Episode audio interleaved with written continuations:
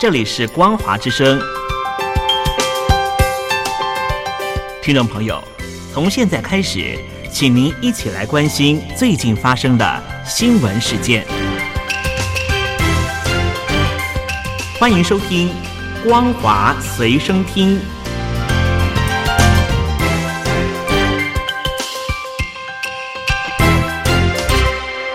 众朋友您好，欢迎收听《光华随身听》，我是王琦。今天是八月四号，星期三，要带大家来关心正在如火如荼进行当中的东京奥运。当然，我们所挑选的新闻内容也是跟中国大陆息息相关的哦。在上个星期，中国大陆的选手与台湾的选手陆续在多场的重要比赛中交手过招，吸引了全球华人观众的眼球聚焦。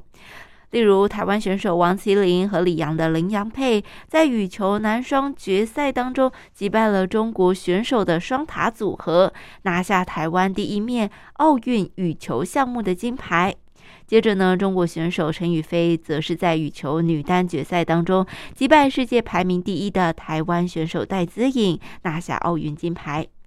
由于两岸的关系目前高度紧张，因此这几场的重要比赛不仅吸引华人注目，连《纽约时报》等国际媒体也表达了高度的关注。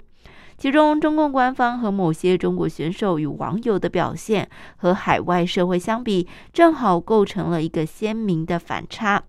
当然，也不是说所有的中国选手和网民都这样，而是某一部分比较极端的选手与网友，他们的表现无法让海外社会理解，不但无法赢得国际社会的尊重，甚至可能黑了中国一把，自己却不知道。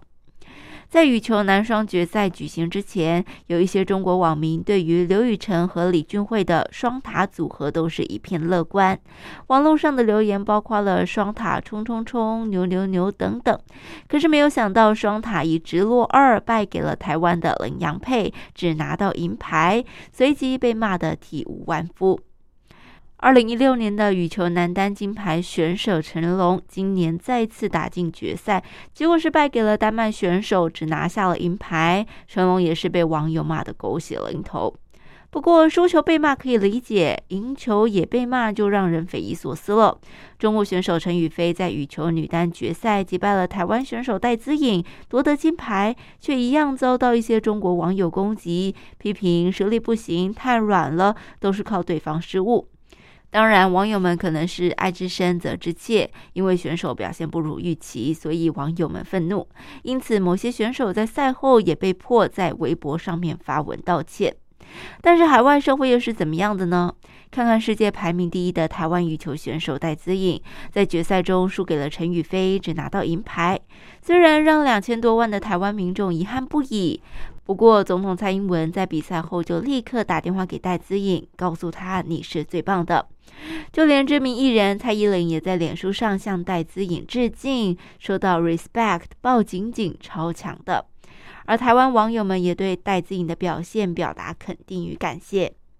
此外，美国体操天后拜尔斯日前突然因为心理健康因素自行宣布退赛，虽然让不少美国民众遗憾，也引来了一些批评。不过，包括了前总统夫妇以及拜尔斯的赞助商们，也都纷纷支持他的决定。呼吁要重视运动员的心理健康。因此，从中国选手与海外选手的遭遇相对比，可以发现，部分的中国网友对选手批评与攻击，其实是过度激烈，缺乏人性的体谅，缺乏人情味，也缺乏对选手的同理心与尊重。这样会让选手更热爱自己的国家与同胞，还是更害怕呢？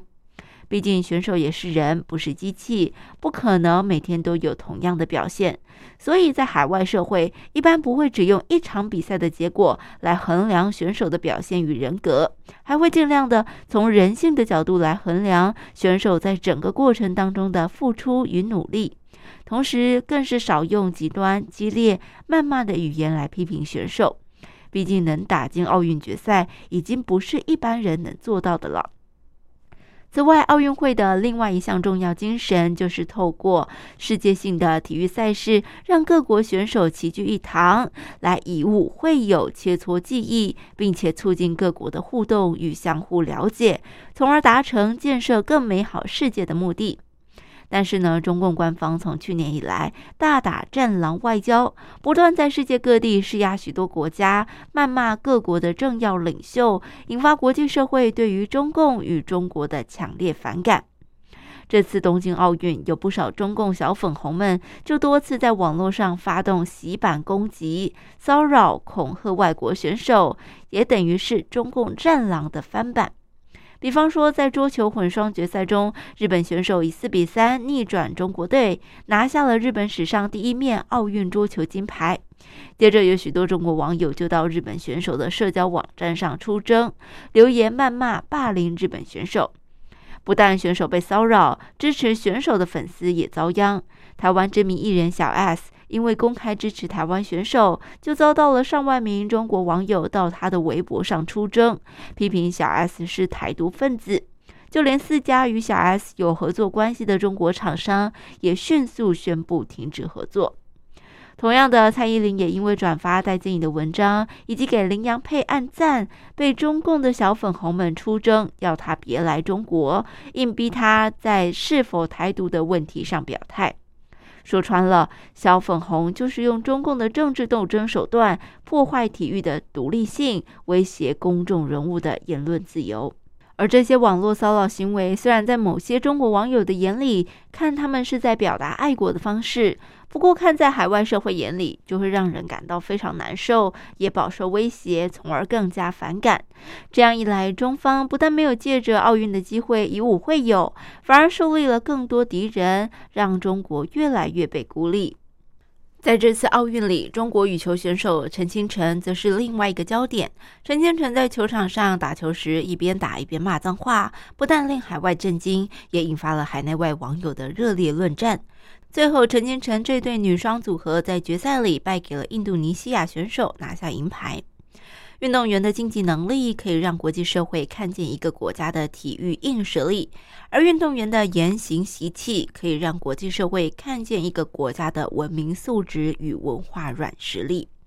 大家不妨想一想，如果你听到某个国家的选手一直在球场上飙粗口、说脏话，你会直觉联想这个国家是什么样的国家？所以这一次的中国选手飙粗口，也让许多华人网友觉得不舒服，觉得相当丢脸。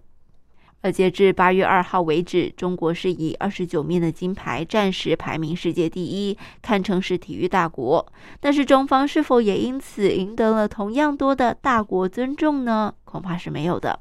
而其根本的原因是，共产国家动用了举国之力，不惜一切的培养选手，抢夺金牌，其实并不被国际体育界认同的。为什么呢？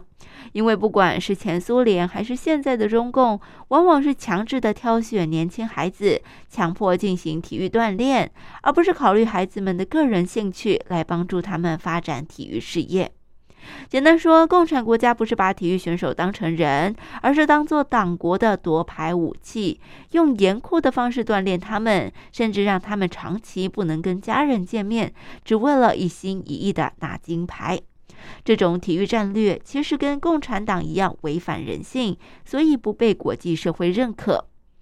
而且中共还经常挑选那些西方国家不太重视的项目来加强训练选手，好增加拿金牌的几率。根据统计，中国从一九八四年以来赢得的奥运金牌，有将近百分之七十五都集中在六个项目，包括了乒乓球、射击、跳水、羽毛球、体操和举重，而这都是中共进行设计过的夺牌战略。